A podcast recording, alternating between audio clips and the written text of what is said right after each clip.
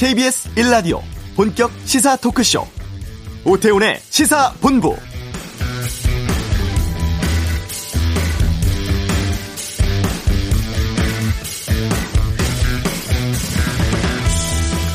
정부가 지난 2월 4일 발표했던 공급 대책의 후속 조치를 어제 내놨습니다. 경기 광명 시흥 지역, 부산 대저, 광주 산정 등 세 곳에 10만 가구 넘는 주택을 공급한다는 발표였는데요. 2023년 사전 청약받고 2025년부터 분양 시작한다는 계획이고 뭐 지하철이라든가 경전철과 같은 관련 교통 대책도 함께 내놨습니다. 투기 수요 차단하기 위해서 해당 지역은 모두 토지 거래 허가 구역으로 묶이죠. 정부는 4월쯤에 15만 가구 규모의 나머지 신규 택지도 발표할 예정인데 예상보다 빠르게 대규모 신규 택지 발표하면서 부동산 가격 안정될 수 있을 거라는 기대도 보이고 실제 효과를 보기 위해선 풀어야 할 과제가 많다는 지적도 나오고 있습니다. 오태훈의 시사본부 잠시 후 이슈에서 부동산 전문가 통해서 이번 발표에 대해서 자세히 살펴보는 시간 갖겠습니다. 이인영 통일부 장관 금강산 개별 관광에 대한 견해를 밝혔습니다. 이 내용 이, 이번 주 한반도는 시간에 알아보고요. 2부 각설하고 있습니다.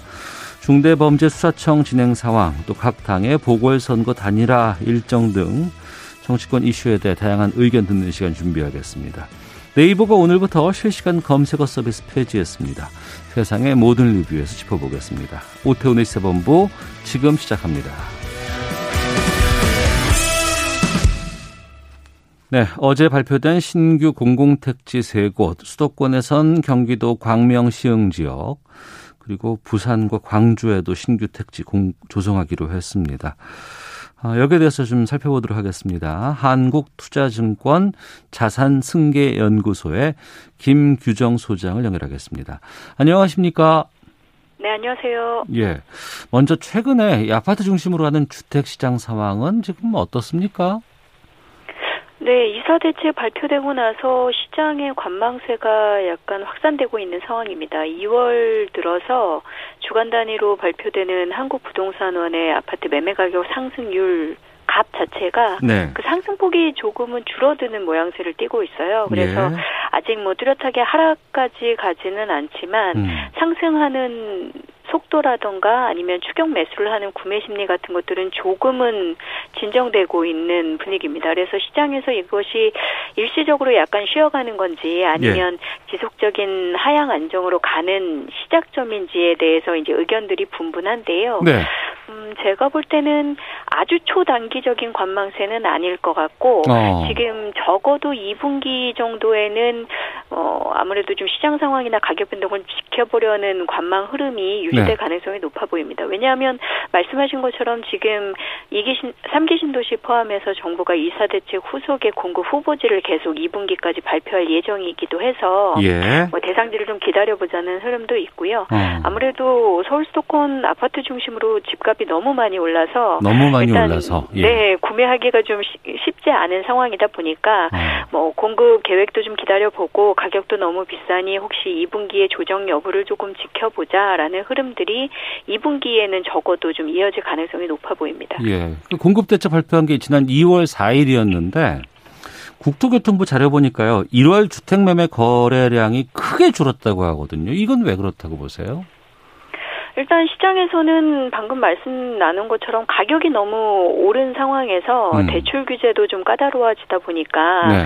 구매력이 뒷받침되지 않는 무주택자들이 계속해서 추경 매수하기는 좀 어려운 상황이다라고 판단을 하고 있고요. 예. 또 이사 대책으로 수도권의 공급 계획이 이제 나올 예정이다 보니까 아무래도 음. 그런 것들의 관망세 영향이 전체적으로 거래량이 어, 전월이나 아니면 전년 1월에 비해서 줄어드는데 영향을 미쳤다라고 보고 있습니다. 실제로 지난해 전국 주택 거래량이 총 127만 건으로 역대 최고치였었기 때문에 네. 아무래도 거래가 좀 전년에 굉장히 많았었던 상황에서 기저 효과로 좀 줄어드는 부분들도 있을 수밖에 없다고 판단을 하고 있습니다. 네.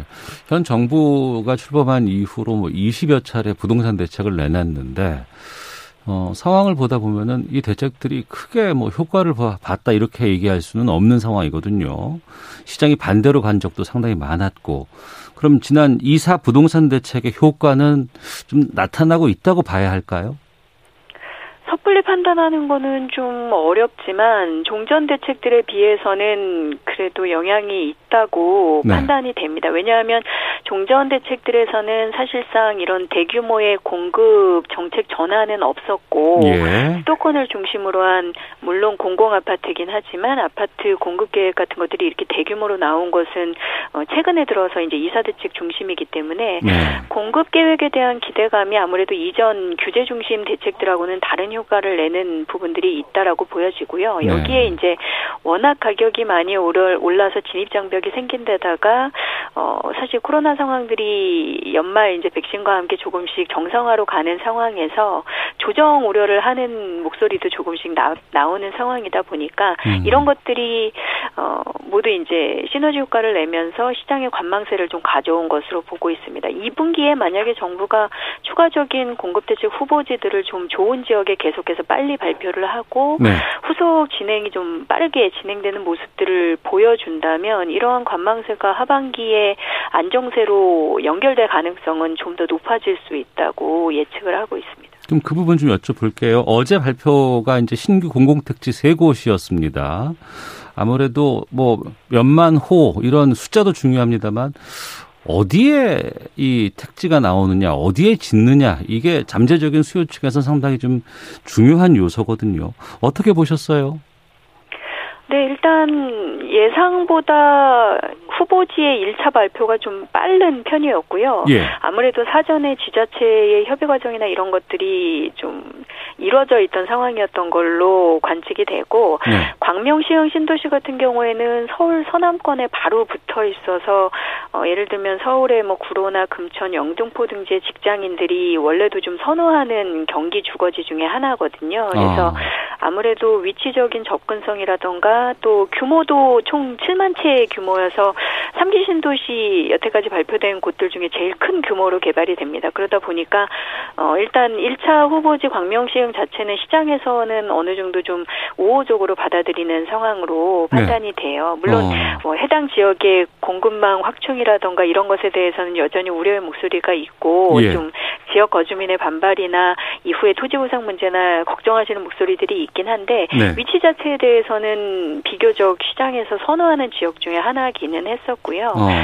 어, 남아있는 대상 후보지들 15만 채 분량이 추가적으로 이제 오는 4월 정도까지 발표될 예정인데 네. 이 지역들에서도 좀 선호 지역들 중심으로 발표가 된다면 어. 일단 신규 택지 중심의 공급 방식 25만 채에 대해서는 수요자들이 조금 관심을 가질 가능성이 높다라고 보여집니다. 그러면 수요자들이 청약 하고 실질적인 기존 주택 구매하고 좀 저울질을 하면서 네. 청약적으로 결정을 하게 되면 추경 매수를 멈추고 시장에서 좀 대기하는 수요로 전환될 수 있다는 뜻이 되거든요. 어, 부산이나 광주는 어떻습니까? 부산 광주 같은 경우에도 기존에 이제 부산의 강서권역이나 아니면 광주 광역시의 이제 광산구 쪽에 어 유휴 부지 택지 조성 가능한 부지들을 선정을 한 건데 네. 공급 규모는 각각 한 1만 8천 채, 그다음에 1만 3천 채 정도로 어 광명시흥보다는 규모는 작은 곳입니다. 그리고 음. 어 제가 볼 때는 그 부산이나 광주 같은 경우에 1차적으로 발표가 돼서 관심은 모았지만 네. 어, 위치적으로 교통 환경 같은 것들은 좀 상대적으로 확충할 부분들이 많거든요. 그래서 어, 어 서울 지금 광명시흥 경기 신도시도 마찬가지지만 네. 이후에 수요자들 실제 입주하실 분들이 원하는 어, 주요 도심지까지의 교통 접근성을 얼마나 잘 개선을 해줄 거냐 이 어. 부분이 어. 관건이 되지 않을까 생각이 됩니다. 그러니까 입지로서는 괜찮은 곳이 선정된 것으로 보이지만 아무래도 출퇴근이라든가 접근성이 필요한 이런 교통망 확충 이건 이후에라도 빨리빨리 좀 진척을 해 나가야 되는 것이 관건이겠네요. 그렇죠. 요번에 사실 어느 정도의 교통망 확충 방향성은 같이 제시가 되기는 했습니다. 예를 들면 광명시흥 같은 경우에는 신도시 관통하는 남북 도시 철도를 놔서 네. 기존에 현재 이제 진행 중이거나 진행 계획이 확정된 뭐 신안산선이나 GTX B 라인이나 기존 전철 1, 2, 7호선 라인하고 이제 환승할 수 있도록 하겠다라는 대략적인 얘기들은 있는데 음. 이 부분도 역시 이제 확정을 하고 사업을 이제 진행해야 되는 부분들이 있고 네. 실제로 신도시가 입주할 때 이미 이런 부분이 같이 확충이 돼야 되는 이제 전제 조건이 있기 때문에 음. 이 부분에 대해서 빨리 시행을 하지 않으면 여전히 이제 입주할 때 인프라 부족 문제나 이런 것들을 걱정하시는 목소리가 나올 수밖에 없거든요. 그래서 네. 이런 부분들도 계속해서 좀 빨리 확정 계획을 내는 것들이 필요하고 어그 철도망 외에도 기본적인 간선도로 확충이나 이런 것들이 이제 서울 서남권이나 아니면 연접해 있는 경기 주거지들이 좀 현재 열악한 편이기 는 해서 이런 네. 것들을 좀 더 보완하는 계획들이 나와야 될 걸로 시장에서는 이제 요구를 하고 있는데 음. 어느 정도 충족 된 후속 조치들이 나올지는 지켜봐야 되는 사안입니다. 네. 신규 주택 공급 상황 좀 말씀 들어봤고요. 그리고 아무래도 또 중요한 한 축이 어, 전세 시장이 아닐까 싶은데 지난번에 그 임대차 3법 시행한 이후에 여러 가지 대책들도 좀 나왔습니다. 최근 전세 시장의 분위기는 어떻습니까?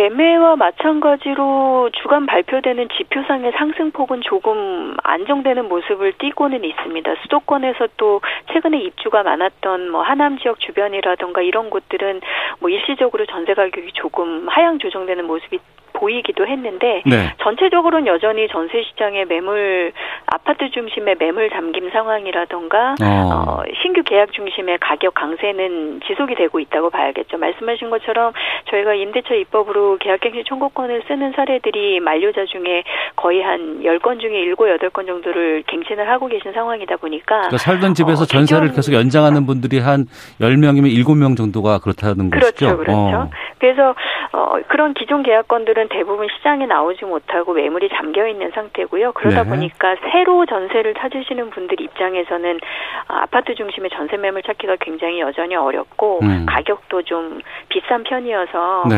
최근에는 뭐 어쩔 수 없이 전세가 없어서 월세 계약을 하시거나 음. 아니면 너무 높은 전세금 보증금 충당을 못해서 뭐 반전세나 월세로 이제 조정해서 계약을 하시는 경우들도 나타나고 있거든요. 네. 신규 계약자 입장에서는 여전히 전세 시장이 굉장히 좀 어려운 상황이라고 보여집 니다. 있습니다. 네. 그런데 최근에 보니까 그 주택법 시행령 개정안 나오면서 전월세 금지법이라는 게 지금 되게 논란이 많던데 이건 구체적으로 어떤 거예요?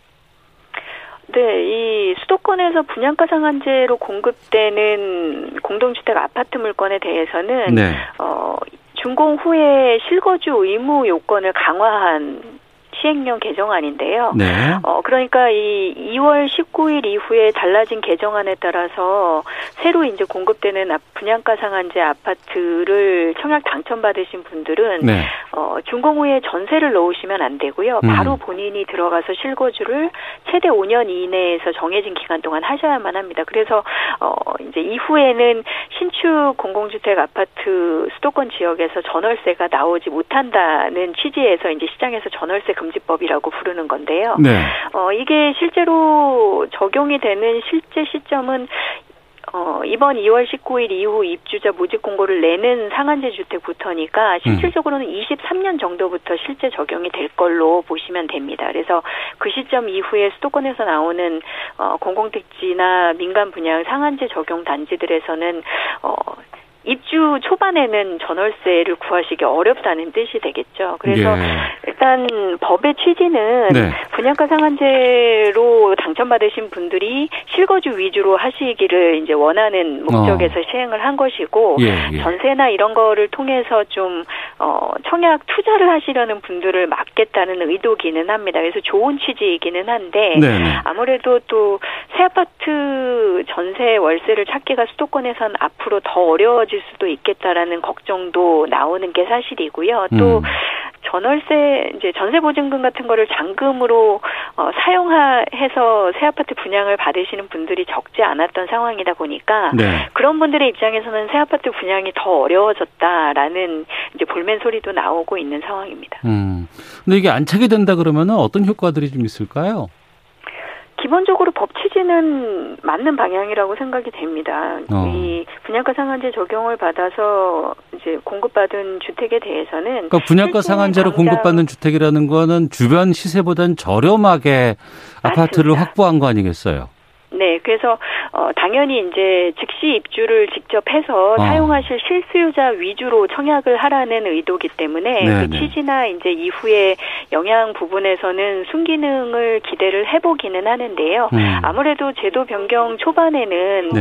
뭐 전세 찾기가 어려워지는 부분, 뭐 제도 변경에 따라서 어 이제 어쩔 수 없이 전세 수급량에 영향을 받는 부분 이런 것들이 음. 전세 불안을 좀 야기할 수 있는 어 상관성은 있기 때문에 네. 그런 부분들에 대한 걱정은 좀 해결해야 될 숙제입니다. 그래서 시장에서 이 시점에 새 아파트 전세 찾기가 더 어려워져서 가격 불안이 될 수 있다라는 걱정을 하는 것에 대해서는 음. 정부가 계속 시장에서 물- 전세 물건 수급 상황을 좀 모니터링하면서 네. 부족한 물건들은 뭐 매입 임대주택이나 이런 것들로 계속 보강을 해줘서 최대한 이런 수급 불균형으로 가격이 불안정해지지 않도록 대응을 해야 이 음. 순기능을 갖고 있는 제도 변경들이 제대로 정착이 될 수 있는 것이겠죠. 네. 어, 전세 의무 기간이 2년에서 4년으로 이제 늘었잖아요. 과거에도 1년에서 2년으로 늘었을 때 당분간 과도기적인 시기에는 물량 부족이 있었지만 이것이 안정화되고 났더니 괜찮아지더라라는 얘기들을 많이 좀 들었습니다. 이번에도 과도기 지나고 나면 좀 안정이 될 것인지 아니면 계속해서 좀 전세 품기는 이어질 수밖에 없는 현상인지요. 네, 일단 시간은 걸리겠지만 세입자 입장에서는 어 2년 단위로 변경 변동성이 많았던 전세 계약이 4년으로 늘어나는 거는 반길 만한 부분의 변화기는 합니다. 근데 네. 다만 이게 어 4년으로 두 배 늘어나는 기간이 정착되기까지는 그만큼 이제 시장이 정착하는데 걸리는 시간도 두 배 이상 늘어난다고 보여지거든요. 그래서 아. 아주 초단기간 이 제도 변경 이후에 정착이 오기는 좀 쉽지 않다라고 판단이 되어 있어 제가 개인적으로 볼 때는 네.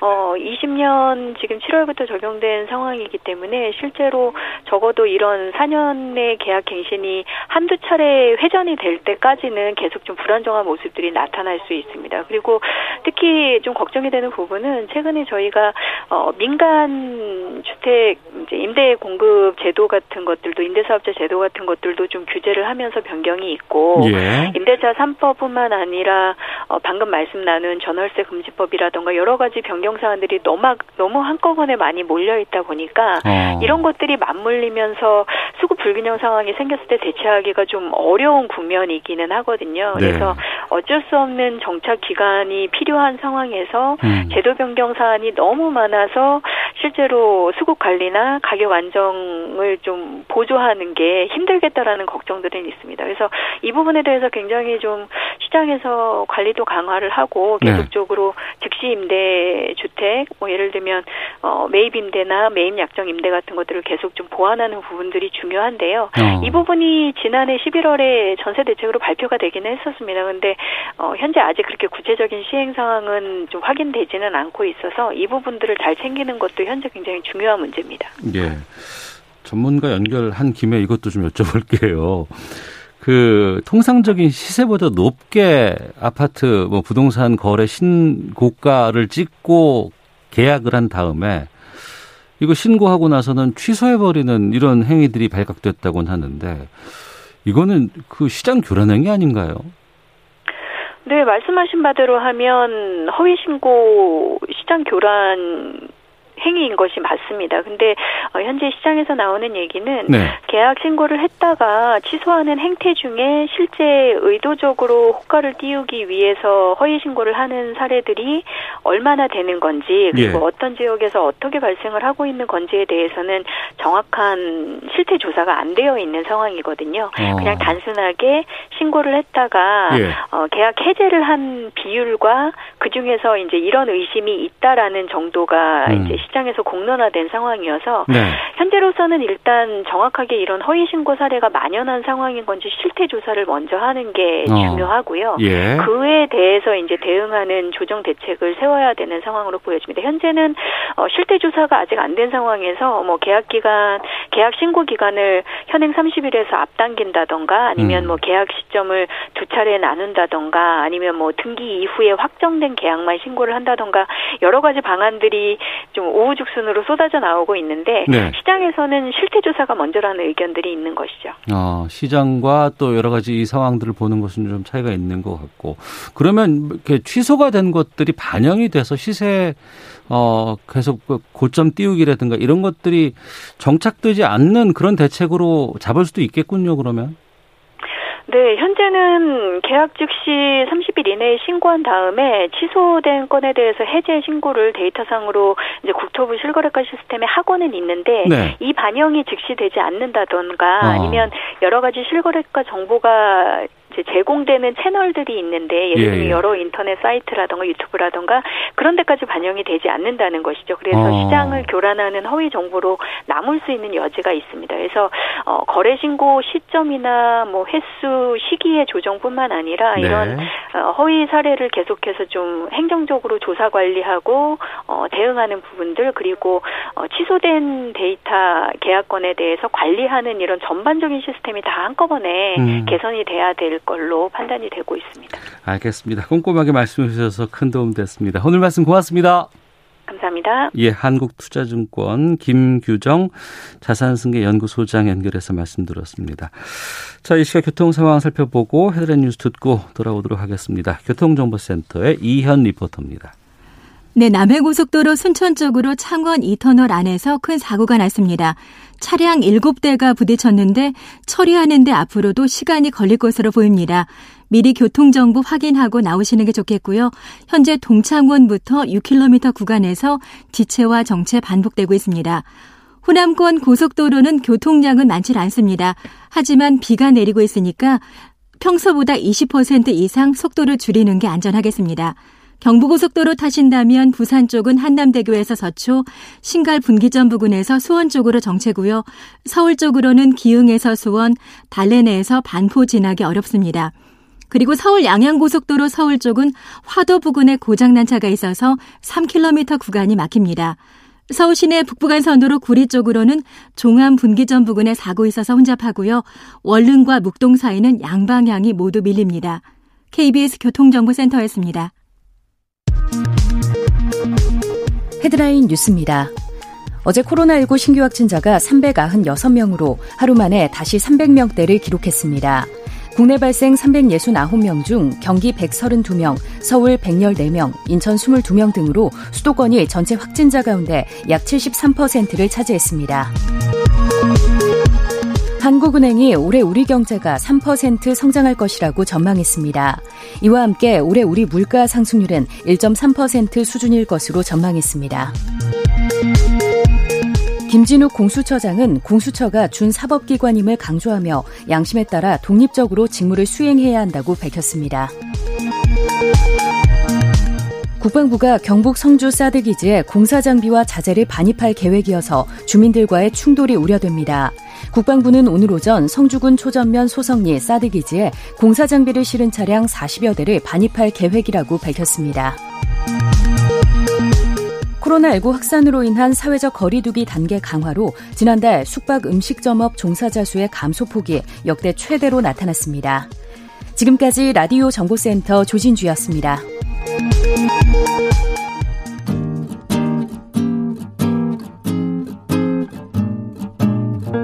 KBS 1라디오 오태훈의 시사본부 여러분의 참여로 더욱 풍성해집니다.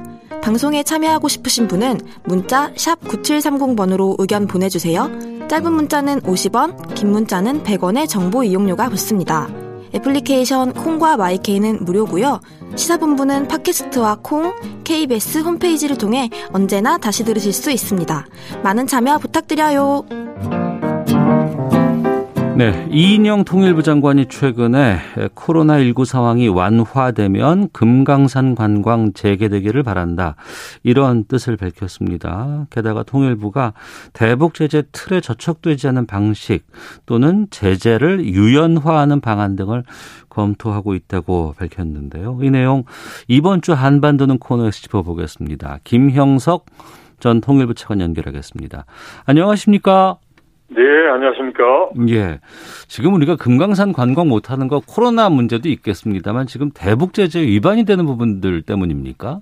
그렇죠. 그러니까 그 이전에는 그 박광자 씨 피격 사망 사건이 있어서 예. 이제 남북 간의 이견이 있어서 중단이 됐고요. 네. 그 이후에 이제 북한의 핵 개발과 관련된 안보리 제재에서 음. 이제 북한하고 소위 경제 투자 협력하는 것을 어 금지를 하고 있습니다. 네. 그러다 보니까 이제 금강산 관광 사업 자체가 음. 예, 현실적으로 어려운 그런 상황에 있겠습니다. 네. 근데 금강산 관광을 단체로 해서 이제 뭐 여러 가지 어떤 사업 주체별로 할 수도 있는 거고 개별로 네. 갈 수도 있는 거 아니에요. 그렇죠. 근데 예. 이 대북 제재 틀에 개별로 가는 건 안 걸린다면서요? 그렇죠. 그러니까 이제 아니요 뭐 단체로 가나 개별로 가나 그냥 형식의 문제고 예. 이제 실질적으로 보면 단순 방문 형식으로 가게 되면 네. 예 그러면 그거는 이제 가능한 거죠. 그러니까 음. 즉 이제 예를 들어서 북한하고 이제 남한하고 지금 우리 현대 아산하고 이제 북한에서 그 이제 아태하고 같이 협업을 소위 그 합작을 해서 하는 사업을 했지 않습니까? 네. 그러니까 그거는 안 된다는 거고 음. 예를 들어서 이제 북한에서 관광 이제 상품을 개발해서 국제사회에 시판을 해요. 그러면 네.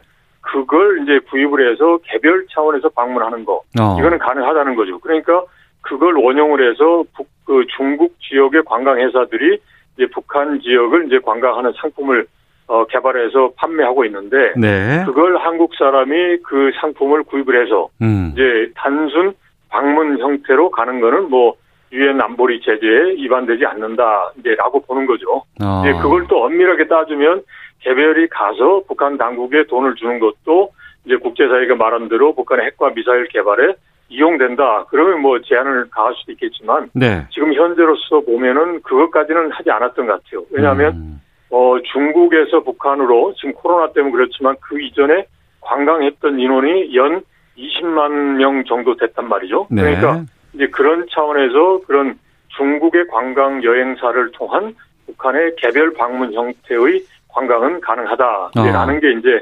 일반적인 생각이었죠. 그런데 이제 또 하나 금강산 관련해서 우리가 생각해 볼수 있는 거는 예. 이제 금강산에 이산가족 면회소가 있습니다. 네네. 그리고 아시는 것처럼 이제 금강산에서 이산가족 상봉 행사도 했기 때문에 이제 이산가족 상봉 자체가 인도적 인도적인 이제 사안이란 말이죠. 네. 그래서 이제 그걸 가족 상봉을 위해서 금강산에 가고 음. 그리고 거기에서 뭐 이제 소위 금강산의 명산이니까 뭐 그걸 좀 풍광을 좀 본다든지 뭐 이런 쪽으로 해서 이제 대북 제재의 틀을 벗어날 수 있는 네. 그러한 이제 창의적인 방안도 이제 어, 생각해 볼 수 있는 거죠. 문제는 어. 이제 어 그런 식으로 유연하는 방법이 있지만 결국은 이제 북한이 호응을 해줘야 됩니다. 그렇죠. 예, 예. 예, 예. 그래서 예를 들어서 이제 북한이 뭐 자체적으로 관광 상품을 개발해서 어. 이렇게 뭐 개별적으로 일반 대한민국 국민이 그 관광 상품을 이제 그 구입을 해서 가면 되는 거란 말이죠. 예. 근데 이제 북한은 그걸 하고 있지 않은 거니까 그런 음. 거죠. 예. 예. 네. 지금 특히나 뭐 코로나 상황이니까 뭐 잔뜩이나 긴장된 상황에서 아무래도 이제 아, 북한이 그런 이제 문을 여는 게 여러 마 여러모로 어려운가 봅니다. 어. 북한의 뭐 사정도 중요하겠습니다만 아무래도 분위기 잘가 좀 안정적으로 가기 위해선 미국의 협조가 좀 상당히 중요한 포인트인 것 같은데 예. 바이든 행정부 취임 이후에 분위기는 네. 어떻게 보세요? 이제 기본적으로 워낙 이제 블링컨 장관이라든지 그 소위 한반도 정책을 결정하는 그런 네. 인사들이 북한 문제를 너무나 많이 아- 잘 압니다. 그러니까 음. 북한하고 실제로 협상도 했고 북한에 대한 한반도 정책을 위반했던 사람도 있고 네. 이제 그러다 보니까 이게 만만치 않은 거죠. 음. 그러니까 이걸 이제 북한도 그렇지만 미국도 지금 현재의 상황을 이제 보면서 이제 쉽게 나오지 않는 그러니까 네. 이제 쉽사리 움직이지 않는다 이거죠. 어. 이제 이런 이런 단계이다 보니까 지금 현재 상황이 뭐 별다른 진전 없이 좀 계속 가고 있는 이제 상황인 거죠. 그렇지만 음. 제가 보기에 일단 미국 관리들 하는 소리가 북한 문제가 아, 소위 뭐 아주 최우선 순위는 아니지만 네. 그래도 시급한 문제다라는 걸 계속 이야기하고 있지 않습니까? 어. 그래서 이 부분에 대해서는 이제 지금 이제 미국 스스로가 내부 검토 중이라는 거니까 음. 이제 그런 과정을 거치고 그 다음에 이제 코로나 상황도 어느 정도 뭐 백신 문제가 이제 접종이 본격화되면서 네. 이제 그런 전반적인 자연 환경도 변화하면 이제 충분하게 이제 북한 문제에 대해서도 어, 미국이 어, 움직일 수 있는 그런 상황이 올 거다라고 생각합니다. 그런데 음. 중요한 건 어떤 이제 미국의 행정부 그 라인이 북한을 워낙 잘 알고 있기 때문에 네. 트럼프식의 그런 이제 어떻게 보면 top-down이라고 하는데 그게 이제 깜짝식 접근이란 말이죠. 음. 이제 그런 거는 좀 현, 현재로서는 어려운 기대하기 어렵지 않나 싶습니다. 네. 어, 이인영 통일부 장관이 최근에 이런 얘기를 해서 음, 좀 관심이 모아졌는데 네. 혼자서 모노 드라마를 쓰는 심정이다 이런 얘기를 했거든요. 그러니까 예. 뭐냐면 이인영 장관 취임한 이후에 북한과의 관계가 상당히 좀 어, 기대하는 쪽도 있었는데 북한이 전혀 지금 호응이 없으니까 오죽하면 모노 드라마 쓰는 심정이다라고 얘기를 했을까 싶은데 그렇죠. 부, 왜 그렇다고 보세요? 어, 일단, 이제, 북한의 입장에서 보면, 네. 나설 수 있는 상황이 아니죠. 그러니까 이인영 장관이 이제 통일부 장관 취임한 이후에 보면, 이미 이제 북미 간의 하노이에서부터 이제 삐그덕거렸고, 네. 뭔가 힘겨루기 양상으로 갔단 말이죠. 음. 그리고 이제 이번에 어, 8차 당대에서 북한이 이야기했던 것처럼, 남북 관계와 관련해서는 본질적인 문제로 접근해야지 다른 거는 아무 필요가 없다. 네. 이런 쪽으로 어떻게 보면 남북 관계에 있어서는 어떻게 가장 경직된 상황에서 이인영 장관이 통일 장관을 취임을 했단 말이죠. 예. 이제 그런 가운데서 뭐 노두돌이 되겠다. 음. 그리고 음. 생명 공동체, 뭐 그다음에 뭐 안전 공동체를 만들겠다. 그리고 뭐 서울 계획에 화상 장보하겠다. 이걸 다 해봐야 네. 북한에게는 그게 지금 귀에 안 들어오는 거죠. 아. 그런 그러다 보니까 이제 아무리 이제 좋은 제안 그리고 또 현실적으로 이제 필요로 한 그런 제안을 하더라도 북한에서 이제 반응이 없는 거죠. 음. 그러다 보니까 이제 자연스럽게 모노드라마 쓴 것 같다라고 이제 이야기를 하신 것 같습니다. 그런데 중요한 거는 모노드라마를 쓰더라도 네. 기본적으로 북한을 이제 대화 전쟁이 전쟁하는 거 아니지 않습니까? 그러니까 전쟁하지 않는 방법으로 하는 것은 북한에게 대해서 계속적으로 대화 협력을 통해서 북한이 국제사회에 나올 수 있도록 하는 거란 말이죠. 네. 그래서 그러한 방안을 계속 이야기하고 그러한 의지를 계속적으로 이제 어, 제시를 하고 표현하는 것은 매우 의미가 있다라고 생각합니다. 네. 음, 그렇군요. 그 존 하이튼 미국 합참 차장이 이렇게 얘기를 했습니다. 우리의 국가 미사일 방어 능력은 현재 중국, 러시아, 이란이 아니라 분명히 북한에 초점이 맞춰져 있다. 이 발언의 의미는 어떻게 해석하십니까? 현실적으로 보면 이제 미사일 방어 MD라고 하지 않습니까? 네. 그래서 그 MD가 필요한데 지금 현재 보면 북한만 2017년 11월에 화성 15형을 이제 발사를 했잖아요. 예. 그리고 또 최근에도 ICBM 이야기를 하고 있기 때문에 음. 이제 당면에서 직면한 위협은 북한이다라는 거, 라는 거죠. 그리고 이제 또 하나 측면에서 보면 이제 예를 들어서 중국 그다음에 러시아하고는 이제 큰 틀에서 어, 외교적으로 좀 관리가 되고 있어요. 여러 가지 네. 국제 협약이라든지. 근데 북한 같은 경우는 이제 미국의 입장에서 보면 관리가 안 되는 거예요. 그러니까 즉 돌출 행위를 할 수가 있다라는 거니까 음. 그런 차원에서 보면 이제 가장 그 현존하고 직면한 위협은 이제 북한이다. 이제라고 이야기할 수밖에 없는 거죠. 네. 그래서 뭐 예를 들어서 뭐 중국, 러시아의 그런 그 위협이 미국한테는 뭐 어, 저는 문제가 안 된다라는 게 아니라 지금 현재 돌출적인 그런 미국의 위협적인 행위를 할 가능성이 많은 데가 이제 북한이다. 음. 그래서 이제 북한을 가장 주된 그런 대상으로 어, 삼고 있다. 이런 이제 발언을 한 것 같습니다. 네. 지금 중요한 게 그 올 봄에 있을 한미 연합훈련 어떻게 네. 할 것이냐 이것이 이제 북한으로서도 또 미국으로서도 네. 상당히 좀 중요한 변수잖아요. 네, 네. 이거는 어떻게 전망하세요? 지금 현재 보면 소위 그 실기동 훈련을 하지 않고 네. 지속 훈련으로 한다는 거 아니겠습니까? 지휘소 훈련으로. 예, 예. 그러니까 예. 이제 컴퓨터 시뮬레이션 형태로 한다는 거죠. 네. 이제 그렇기 때문에 실기동 그, 즉 북한을 자극할 수 있는 이제 실기동 훈련은 안 하는 거기 때문에 음. 어, 북한도 이걸 계기로 해서 뭔가 자극적인 행위를 하기는 좀 어려울 겁니다. 이미 네. 뭐 우리도 그렇고 미국도 그렇고 그래서 이 부분은 뭐 소위 컴퓨터 시뮬레이션을 한다라는 건데 음. 이걸 가지고 강하게 반발하기는 좀 어렵지 않나 싶어요. 그래서 네. 어, 이거 보면 채- 어제 북한에서 당 중앙군사위원회를 개최를 했는데 예. 그 핵심적인 내용이 분리 사상을 이제 무장을 해서 이제 북한의 사회주의 건설에 매진해야 된다라는 거하고 이제 조직 인선 문제를 이야기했단 말이죠. 음. 그래서 제가 보기에는 한미 합동 훈련이 이제 소위 그 지속 훈련식으로 이루어진다면 예. 북한이 이걸 가지고 자극적인 도발을 하기는 어렵지 않나 싶습니다. 네. 알겠습니다. 자, 네. 이번 주 한반도는 김형석 전 통일부 차관과 함께했습니다. 고맙습니다. 네, 고맙습니다. 예, 잠시 후 2부 각설하고 중대범죄수사청 설립 과정 상황 좀 짚어보겠습니다. 세상의 모든 리뷰도 있습니다. 잠시 후 2부에서 뵙겠습니다.